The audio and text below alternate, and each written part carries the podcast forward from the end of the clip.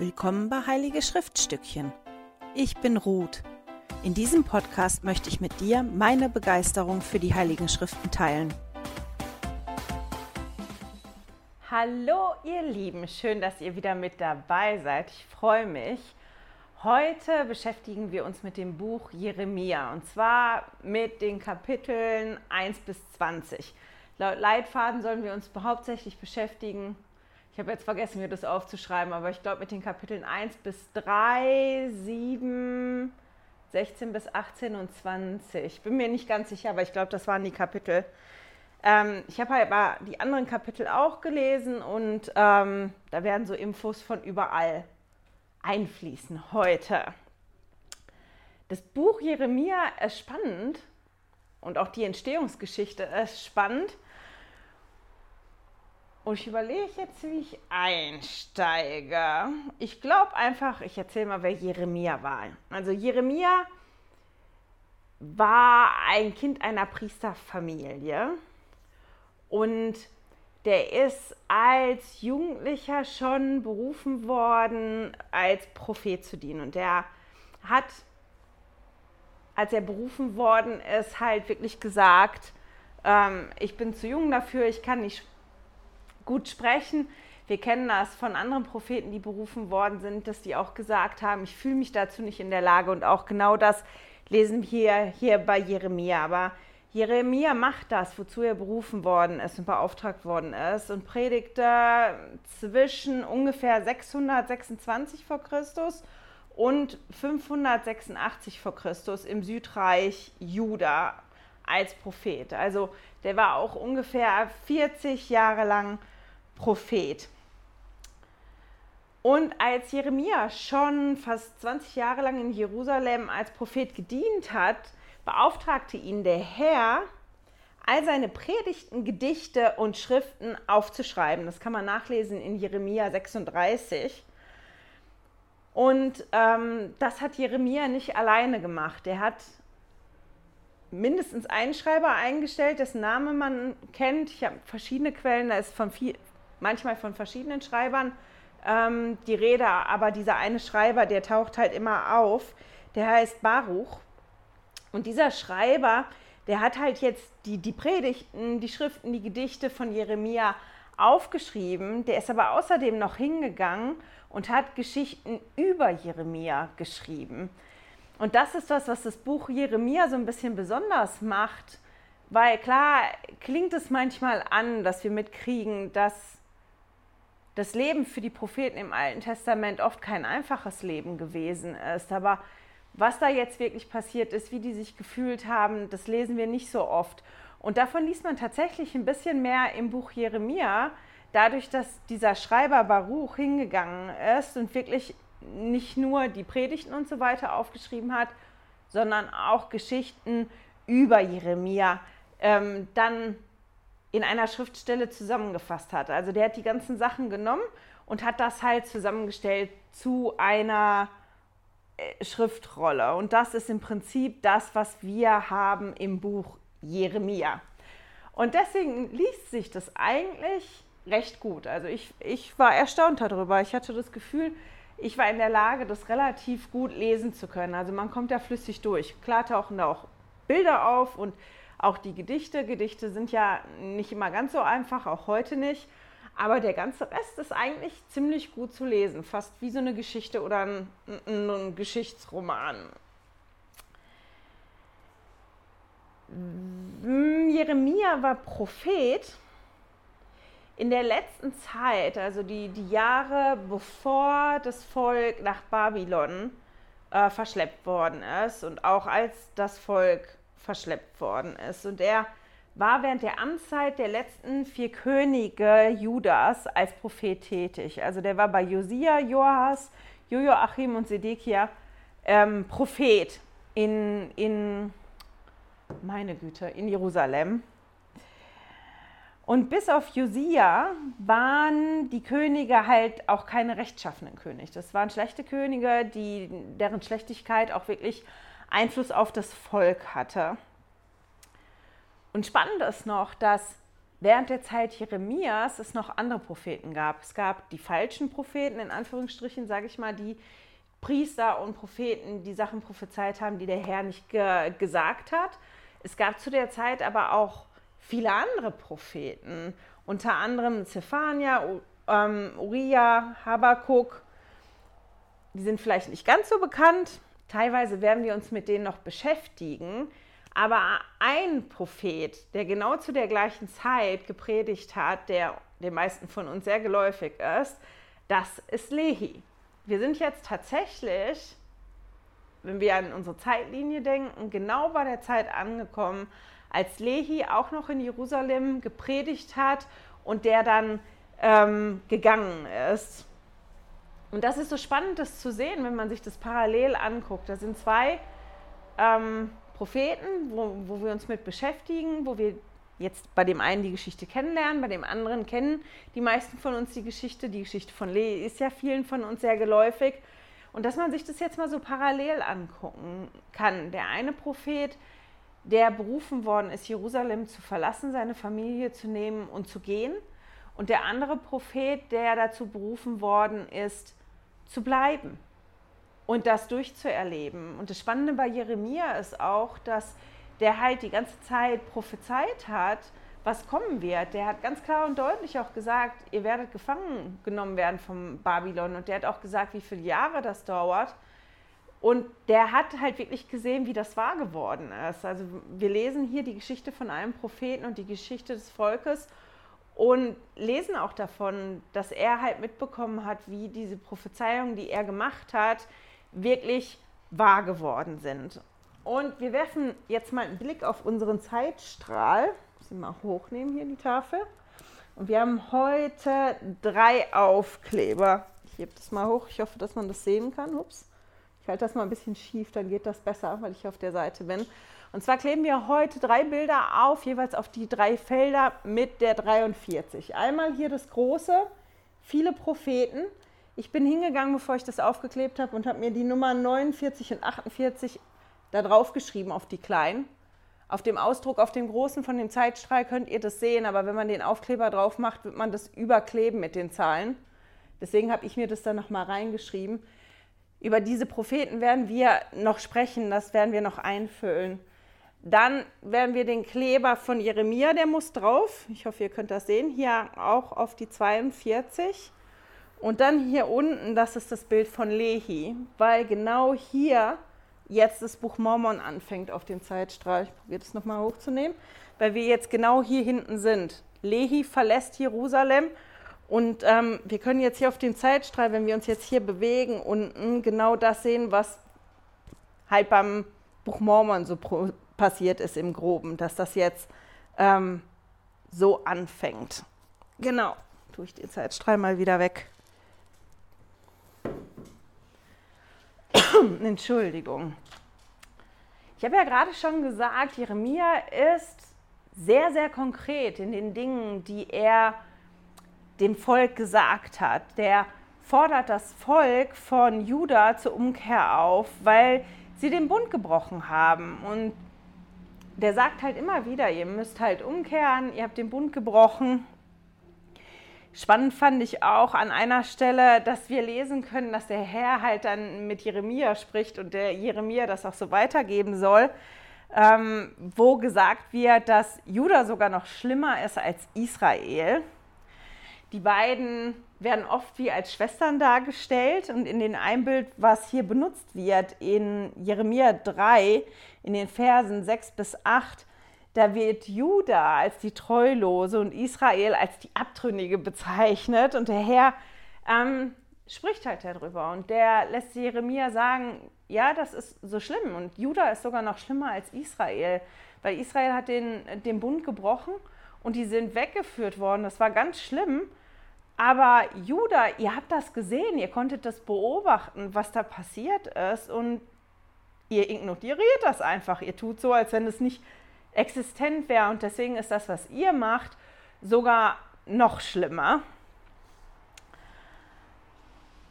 Jeremia sagt dem Volk ganz, ganz deutlich, was passieren wird. Das ist natürlich ähm, ja nicht gut angekommen. Also diese Warnung und das, was der gesagt hat, ist gerade bei den Führern nicht gut angekommen. Der ist diverse Male eingesperrt worden, Jeremia, und auch geschlagen worden. Er hat aber an manchen Stellen sogar diese Situation, wo der drin gewesen ist, genutzt, um dann nochmal Warnungen auszusprechen oder das genutzt, um nochmal ähm, ja, zu predigen. Und während er so predigt und seine, ähm, seine Warnungen ausspricht, die der Herr ihm ja gibt, der Herr sagt immer, ähm, du sollst jetzt das zum Volk sagen oder du sollst dieses zum Volk sagen oder geh jetzt und benutzt das und benutzt das. Und zwei Bilder, die er dabei benutzt, wo der Herr ihm den Auftrag auch gibt, die fand ich besonders toll. Also es sind so mehrere ganz plakative Sachen, die Jeremia macht. Das ist ähm, einmal die Geschichte vom Krug und dann vom Joch.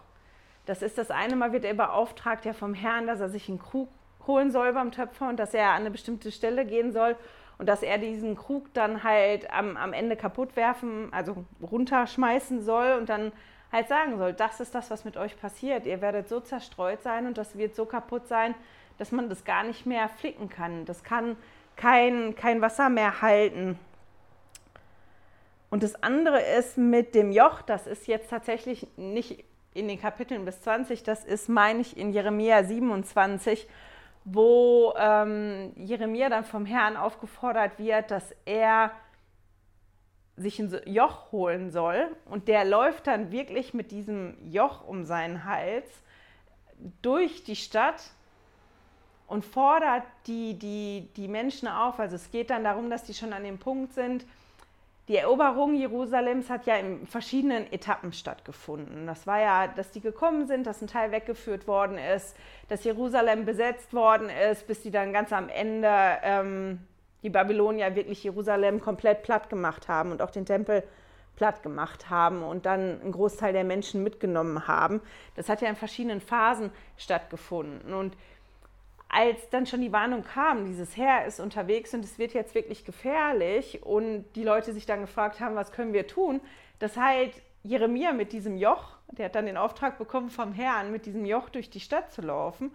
Und der hat dann gesagt, naja, die einzige Möglichkeit für euch ist jetzt, dass ihr euch unter das Joch von Babylon begebt, freiwillig, und ihr dieses Joch der Gefangenschaft tragt hier, damit ihr nicht umgebracht werdet. Und ich meine, das war eine Nachricht, die die natürlich nicht hören wollen. Die wollten hören, wir werden befreit und so weiter. Ist spannend zu lesen, lohnt sich. Also ihr könnt gerne auch noch Jeremia 27 lesen, diese Woche oder nächste Woche. Ich meine, das Kapitel kommt im Leitfaden nicht vor. Also das ist kein Kapitel, mit dem wir uns ähm, beschäftigen. Jetzt habe ich vergessen, das habe ich mir auch nicht aufgeschrieben was ich noch sagen wollte bei den Bildern, die der benutzt. Kommt mir vielleicht gleich noch. Und das, was ich halt jetzt sehr interessant fand zu lesen, das ist halt dieses, was wir jetzt lesen können, dadurch, dass ja da ein Schreiber war, der die Geschichten über Jeremia und das, was Jeremia gesagt hat, ähm, so zusammengebracht hat, ist, dass wir hier wirklich lesen können, dass es für, für Jeremia nicht einfach gewesen ist, ähm, Prophet zu sein. Und dass es für ihn schwierig gewesen ist. Und da würde ich gerne mal einsteigen. Ich muss jetzt mal schnell gucken. Finden tut ihr das in Jeremia 15, in den Versen 15 und 16.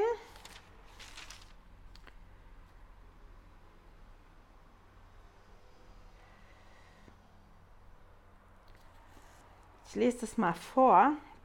Herr, du weißt es ja, denk an mich und nimm dich meiner an und räche mich an meinen Verfolgern. Raffe mich nicht weg nach deinem Langmut. Erkenne, dass ich um deinetwillen Schmach trage.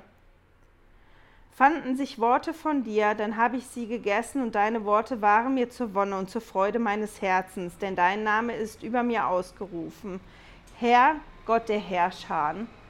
Ähm, das ist halt beides, da sehen wir halt beides, dieses, dass das dass er wirklich leidet und dass er möchte, dass der Herr das anerkennt, dass er, weil er die Aufgabe tut, zu der er berufen worden ist, Schmach erleidet.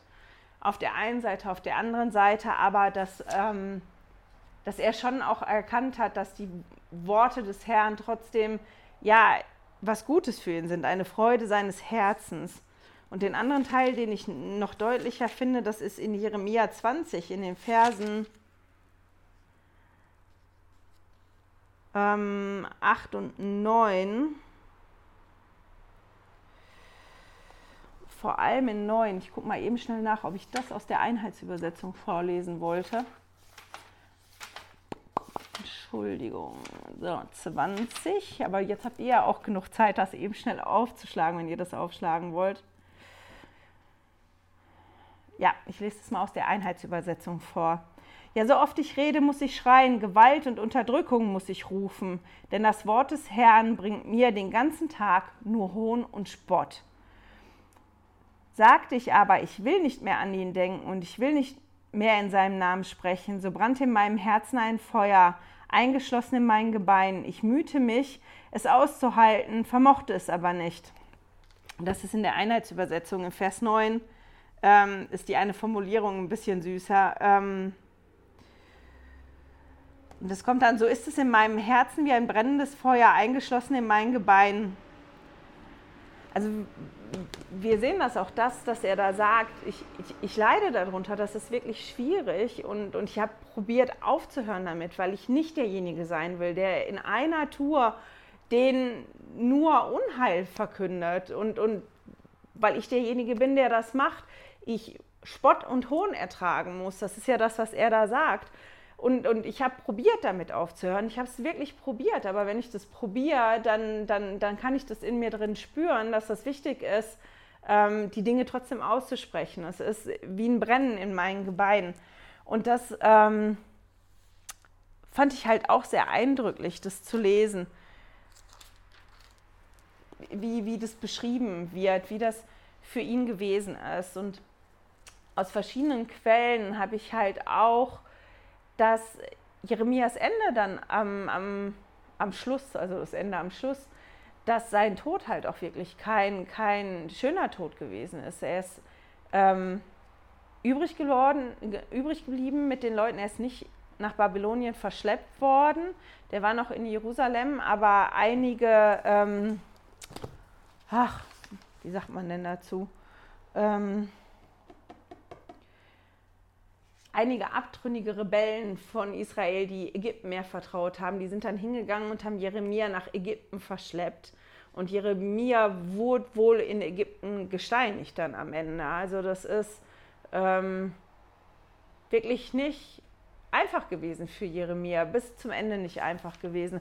Und das ist was, was wir hier wirklich auch lesen können. Eine Warnung, die ich ganz, ganz eindrücklich gefunden habe, die er an, an sein Volk rausgegeben hat, eine konkrete Warnung, ähm, ein Bild, was ich auch schön gefunden habe, das ist in Jeremia 2 ab Vers 13. Ich mal auch aus der Einheitsübersetzung vorlesen. Dum, dum, dum, dum. Da ist es. Denn mein Volk hat doppeltes Unrecht verübt. Mich hat es verlassen, den Quell des lebendigen Wassers, um sich Zisternen zu graben, Zisternen mit Rissen, die das Wasser nicht halten. Und das ist halt äh, so ein ganz, ganz tolles Bild dafür, was das Problem wirklich gewesen ist vom Volk ähm, von Juda da, dass die sich von Jesus und vom Vater im Himmel abgewandt haben. Das ist ja von der Quelle des lebendigen Wassers. Mich, die Quelle des lebendigen Wassers, haben sie verlassen, so ist es formuliert jetzt in der Elberfelder Übersetzung, um sich Zisternen auszuhauen, rissige Zisternen, die das Wasser nicht halten. Also ähm, die hätten da was gehabt, wo das Wasser raussprudelt, was lebendig ist, was super ist, um, um sich etwas zuzuwenden, was rissig ist, wo das Wasser nicht drin bleibt, wo, wo, wo da anderes Wasser gesammelt werden muss. Ich meine, in den trockenen Gebieten damals und auch heute teilweise gibt es ja Zisternen. Das sind ja unterirdische Gewölbe, äh, Räume, wo dann das Wasser drin gesammelt wurde, das Regenwasser und so weiter, das man dann benutzt hat, wenn es trocken gewesen ist und es nicht geregnet hat. Und es war halt extrem wichtig, dass eine Zisterne nicht rissig gewesen ist, eben damit man genug Wasser hat in der Zeit, wo man das Wasser wirklich brauchte. Und das fand ich war so ein schönes Bild, um, um zu zeigen, was das Problem gewesen ist damals. So, obwohl sich das sehr gut hat lesen lassen und das auch nicht uninteressant ist, das so zu lesen, diese konkreten Warnungen, die da laufen und das, was Jeremia gemacht hat und wie das läuft, welche Bilder der benutzen sollte, diese Zwiegespräche zwischen ihm und dem Herrn, hatte ich doch das Gefühl, als ich das so gelesen habe, das erste Mal, meine Güte, das ist so konkret nur für die Israeliten damals gewesen. Was bringt mir das jetzt? Außer dass ich das lese und das spannend finde. Was ist denn das, was ich jetzt für mich persönlich mitnehme? Und habe halt wirklich gesessen, zwei, drei Tage und dachte, also irgendwie hake ich da jetzt gerade. Ähm, habe ich Mühe mit, bis es dann ähm, Klick gemacht hat bei mir, als ich da nochmal drüber gegangen bin. Weil das mir aufgefallen, Jeremia spricht ja nicht nur über die Zeit da und gibt Warnungen. Das ist ja sehr ähnlich auch wie bei Jesaja jetzt gewesen, diese Warnungen, die da gelaufen sind, sondern Jeremia gibt auch eine Botschaft der Hoffnung. Der sagt zwar, ihr werdet zerstreut werden, das war das wie, als, als er den Krug da zerschmettert, ihr werdet zerstreut werden und ihr werdet da in die Gefangenschaft gehen und ähm, richtet euch ein in der Gefangenschaft. Baut Häuser, legt Gärten an, erntet, sorgt dafür, dass eure Kinder heiraten, verheiratet die, weil ihr werdet da eine ganze Weile bleiben. Das hat er denen wirklich gesagt, ganz konkret, das, das wird so sein. Aber der hat denen halt dann auch die Hoffnung an die Hand gegeben und denen gesagt, was danach sein wird. Und er hat auch darüber gesprochen, ähm, wie ganz später die Sammlung ablaufen wird. Er spricht wirklich über die Sammlung an einigen Stellen. Und das ist auch noch relativ schön zu lesen. Und das ist ja dann, dass er auch gesprochen hat über unsere Zeit. Heißt, wenn ich mir die Ecken angucke in Jeremia, wo es um die Sammlung geht, da lese ich ja nicht nur das, was da passiert ist, sondern das ist ja auch für mich heute eine Hoffnung und betrifft mich auch. Unter anderem findet ihr ziemlich viel Zusammlung in Jeremia 3 und auch teilweise in 4 und ein Teilstück auch in 16. Und er sagt ihn da halt, weil der Herr, ihr seid zwar nicht treu gewesen, ihr habt den Bund, den ihr geschlossen habt, mit dem Herrn gebrochen und ihr habt euch abgewendet, aber im Gegensatz zu euch ist der Herr treu und der Herr der wird euch nicht vergessen, der vergisst euch nicht. Und es wird ein Punkt kommen, da wird ihr euch wieder einsammeln. Und ganz interessant ist, dass er sagt, ähm, dass dieses Ereignis größer sein wird, als wie Mose das Volk geführt hat aus Ägypten und das Rote Meer geteilt hat. Weil das ist ja eine Geschichte, die bei uns heute auch noch erzählt wird. Das war ja ein ganz, ganz großer Moment und das ist damals da gesagt worden. Ähm, ja, und das war ein Riesenwunder. Erinnert er euch noch daran? Und der hat das Volk da rausgeführt und der hat das gerettet, indem ähm, der Herr Mose hat das Rote Meer teilen lassen. Das war ein ganz, ganz großes Ereignis, so eine, so eine Landmarke, würde ich mal sagen, das. Und, und Jeremia sagt denen halt, das, was kommen wird dann nachher, das wird größer sein. Man wird dann nicht mehr sagen, guck mal, wie der Herr ähm, die da gerettet hat und das Rote Meer geteilt hat durch Mose, sondern man wird dann sprechen über die Sammlung und die, dieses Ereignis. Das wird ähm, riesengroß sein. Und er sagt unter anderem dann, und das fand ich so schön, das findet ihr in Jeremia 3, Vers 15 und in Jeremia 16, Vers 16, dass er sagt, ich werde ähm, euch Hirten geben, die mit Erkenntnis und Verstand ähm, euch hüten werden. Und ich werde Fischer schicken, die euch fischen werden. Und ich werde Jäger schicken, die euch jagen sollen von jedem Berg, Hügel und Felsenklüften. Hört sich im ersten Moment ein bisschen komisch an, Jäger, die euch jagen werden. Aber dieses Bild zeigt einfach, ich werde ganz viele losschicken.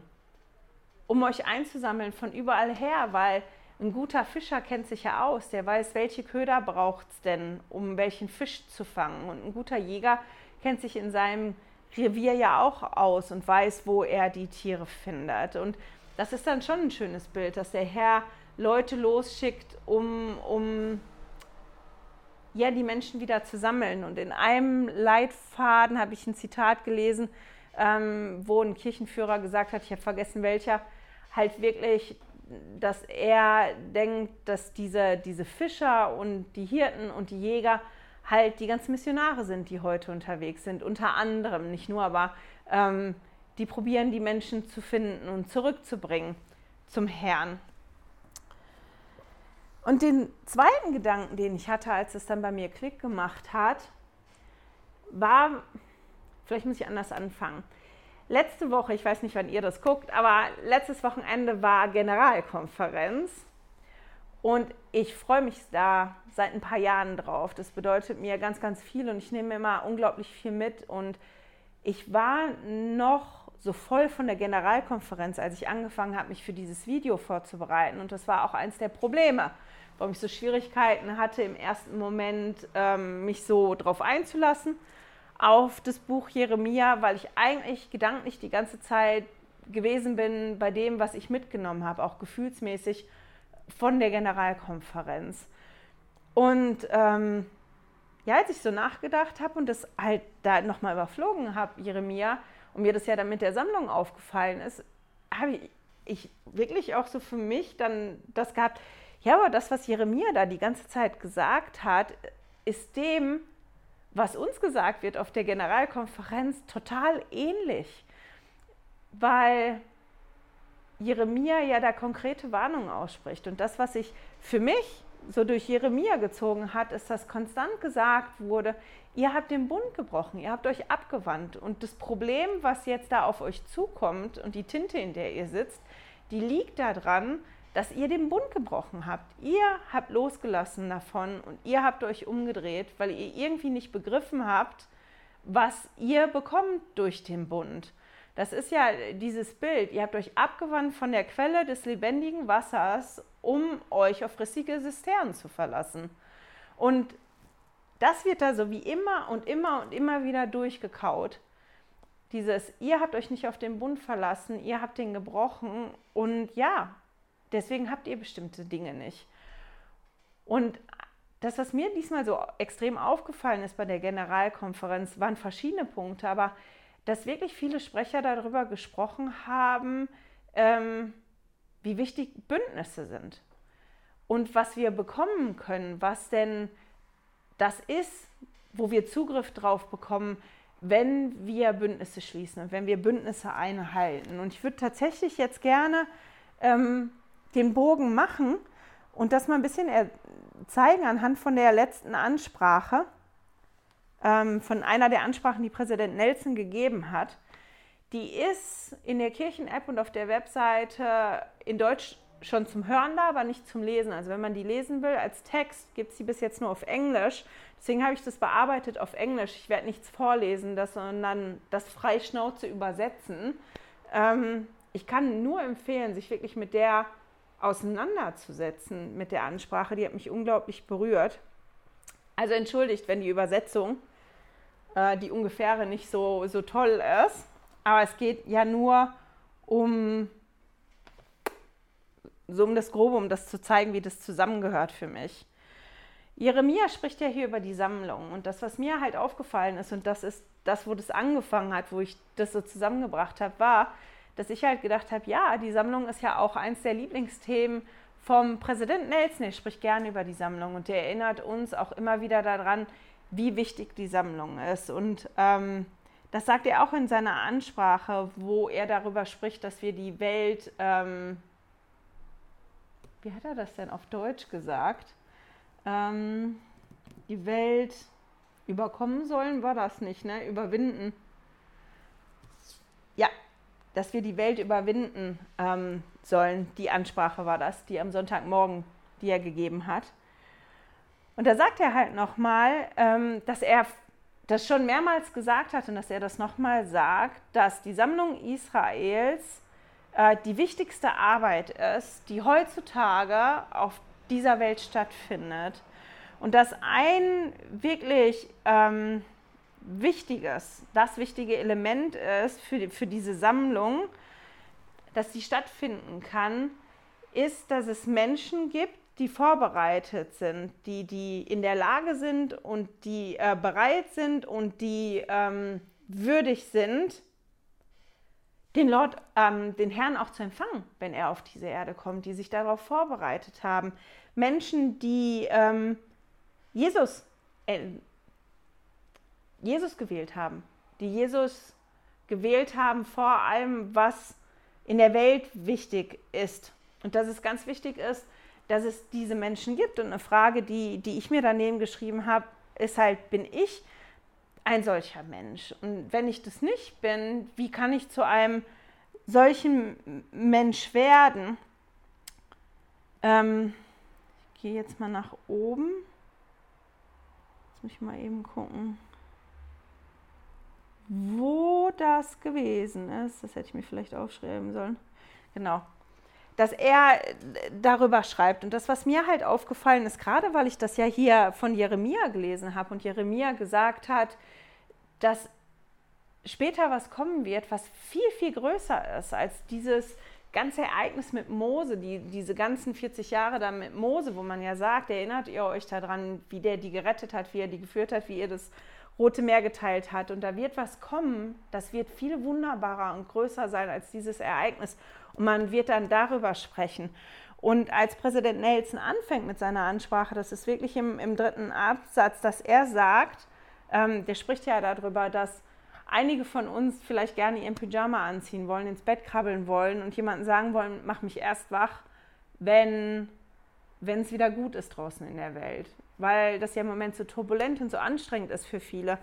Und dass er dann aber eine wahnsinnig tolle, tolle Verheißung ausspricht. Und er sagt dann, dass noch so viele wunderbare Dinge vor uns liegen und dass in den kommenden Tagen, bevor Jesus Christus wieder auf die Erde kommt, die größten Manifestationen ähm, von der Macht des Erretters ähm, passieren werden und dass wir die sehen werden und dass die größer sein werden als alles, was wir bisher gesehen haben.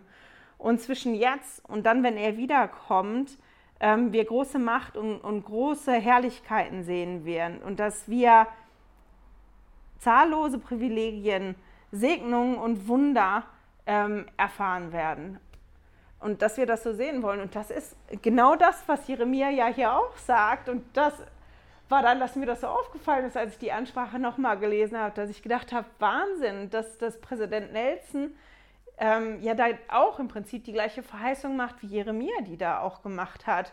Ähm, ist doch spannend, oder nicht, wenn man dann auf einmal einen Prophet aus dem Alten Testament so zusammenbringt mit unserem Propheten heute. Ähm,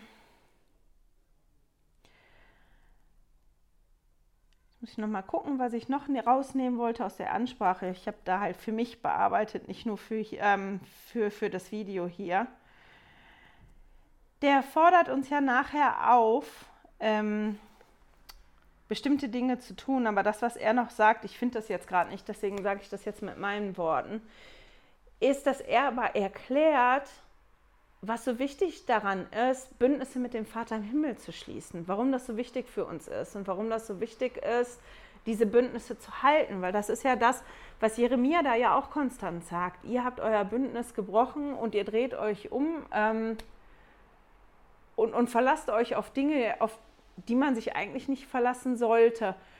Und am Anfang ist mir das dann irgendwann so ein bisschen auf den Nerv gegangen, weil ich gedacht habe, ja, haben wir jetzt schon 5000 Mal gelesen in den Kapiteln, der wiederholt sich da aber auch in einer Tour, in einer Tour und noch einmal und noch einmal. Und als ich dann aber das gelesen habe, wie Präsident Nelson das nochmal erklärt hat, und ja nicht nur Präsident Nelson, das war auch in genug anderen Ansprachen, ich habe jetzt nur einfach die rausgesucht, als ein Beispiel, ist, dass er gesagt hat, wenn wir wirklich Bündnisse schließen mit ähm, dem Herrn im Taufbecken und auch im Tempel, dass wir Zugang bekommen zu der Macht ähm, und Vollmacht von Jesus Christus. Und dass ähm, uns das helfen wird, ähm, widerstandsfähiger gegenüber Sünden zu sein, dass uns das helfen wird, dass unser Herz weicher ist, dass uns das helfen wird, die Bedürfnisse des Nächsten zu, zu erkennen und ähm, dass das auch letztendlich das ist, was uns helfen wird, die ganz besondere Ruhe zu verspüren in unserem Leben, auch wenn die ganze Welt turbulent ist. Ähm, diese spezielle Ruhe, die wir halt wirklich nur vom Vater im Himmel bekommen können. Und dass das alles Segnungen sind, die mit Bündnissen zusammenhängen. Deswegen sage ich, ich glaube, dass sich gerade für jetzt Jeremia das so lohnt, sich nochmal mit dieser Ansprache von Präsident Nelson zu beschäftigen und das zu sehen. Ich fand das sehr ein, eindrücklich. Und ähm, er macht ja dann wieder Aufforderungen für uns für das nächste halbe Jahr. Und eine der Aufforderungen ist ja, dass, dass er uns wirklich ähm, bittet, dass wir Verantwortung für unser Zeugnis von Jesus Christus übernehmen. Dass wir Verantwortung dafür übernehmen, dass wir ein Zeugnis haben von Jesus Christus und vom Vater im Himmel. Und dass dieses Zeugnis präsent ist und da ist und stark ist und dass wir die Verantwortung haben dafür, das zu stärken, das zu machen und dass es nicht irgendwo hergeflogen kommt. Und das fand ich sehr eindrücklich, weil das ist den, den Menschen da im, im, in Juda abhanden gekommen. Das haben die nicht mehr gehabt. Die haben sich so beschäftigt mit anderen Sachen, dass dieses Zeugnis ähm, von Jesus Christus da überhaupt keine Rolle mehr gespielt hat. Was hat er uns, wollte er uns noch zu aufgefordert? Und das fand ich total ähm, interessant auch, ist, dass wir jeden Tag die Gedanken, die wir bekommen, wenn wir beten, dass wir die aufschreiben sollen und dass ähm, wir diese Gedanken dann quasi in, in die Tat umsetzen sollen. Und das ist das, was ich ja immer mag an Präsident Nelson, dass er genau wie Jeremia da eigentlich ziemlich konkret wird und das sagt, dass wir täglich umkehren sollen und so weiter. Aber ähm, ich fand das sehr beeindruckend, dass er halt gesagt hat, dass das wichtig ist, dass wenn wir beten, die Gedanken, die wir bekommen während des Gebets und zu unserem Gebet, dass wir diese Gedanken ernst nehmen. Dass wir die nicht wegschieben sollen, weil wie schnell geht das? Wir haben einen Gedanken, der kommt und wir drehen uns um und der Alltag passiert und zack ist der Gedanke weg. Der ist dann weg. Und dass er uns darauf aufmerksam macht, dass das wichtig ist, diese Gedanken ernst zu nehmen. Und ähm, sein Vorschlag ist halt, die wirklich aufzuschreiben. Und das ist was, was ich gedacht habe, was ich mir vornehme, damit ich nämlich nicht je so in die Situation komme, wie die Menschen da in Jeremia, ähm, ja gar kein Zeugnis mehr zu haben vom Vater im Himmel und total in der Tinte zu sitzen und das auch gar nicht mehr zu wollen und das gar nicht mehr festzustellen. Genau. Das waren die Verbindungen, die ich gemacht habe. Ich hoffe, das war in Ordnung heute, dass ich den Bogen gemacht habe und mich genauso viel mit Präsident Nelsons Ansprache beschäftigt habe, wie mit dem Buch Jeremia. Aber das war was, was mir halt so ganz aufgefallen ist diesmal, ähm, dass ich das ganz spannend gefunden habe, dass es wichtig ist, dass wir unsere Bündnisse schließen und dass wir uns wirklich Mühe geben, unsere Bündnisse zu halten, damit wir Zugang haben zur Macht und Vollmacht vom, von Jesus Christus und vom Vater im Himmel, weil das die Werkzeuge sind, die wir brauchen heutzutage. Und ähm, dass Jeremia das Volk damals darauf aufmerksam gemacht hat, weil die die Bündnisse ähm, oder den Bund gebrochen haben. Und dass er aber ja sagt, es wird eine Zeit kommen, da wird der Herr einen neuen Bund schließen ähm, mit den Menschen. Und die Zeit ist jetzt. Wir haben die Möglichkeit, einen Bund zu schließen oder Bündnisse zu schließen mit dem Vater im Himmel, in eine ähm, Bündnisbeziehung quasi einzutreten mit dem Vater im Himmel, wo wir wirklich enorm von profitieren können, wenn wir uns wirklich entschließen, da drin zu bleiben und damit zu arbeiten. Und dass Jeremia seinem Volk damals gesagt hat, warum das besser gewesen wäre, die hätten sich daran gehalten. Und unser Prophet und unsere Aposteln uns das für heute auch erklären, warum das wichtig ist, ähm, das zu machen. Und das fand ich einfach extremst spannend. Ich hoffe, ihr konntet auch was mitnehmen für euch und das mittragen in euer alltägliches Leben, damit der Vater im Himmel und Jesus Christus mehr Raum haben in eurem Leben. Ich wünsche euch eine wunderschöne Woche. Ich hoffe, wir hören und sehen uns nächste Woche wieder. Hey, danke fürs Zuhören. Dieser Podcast ist die Audiospur von meinem YouTube-Video. Wenn du mich also nicht nur hören, sondern auch sehen möchtest, findest du mich auf YouTube unter Heilige Schriftstückchen. Melde dich auf www.heiligeschriftstückchen.ch für meinen Newsletter an und erhalte Zitate und Links passend zu jeder Episode. Außerdem findest du mich auf Facebook und Instagram, auch unter Heilige Schriftstückchen. Auf Instagram allerdings mit UE statt mit Ü.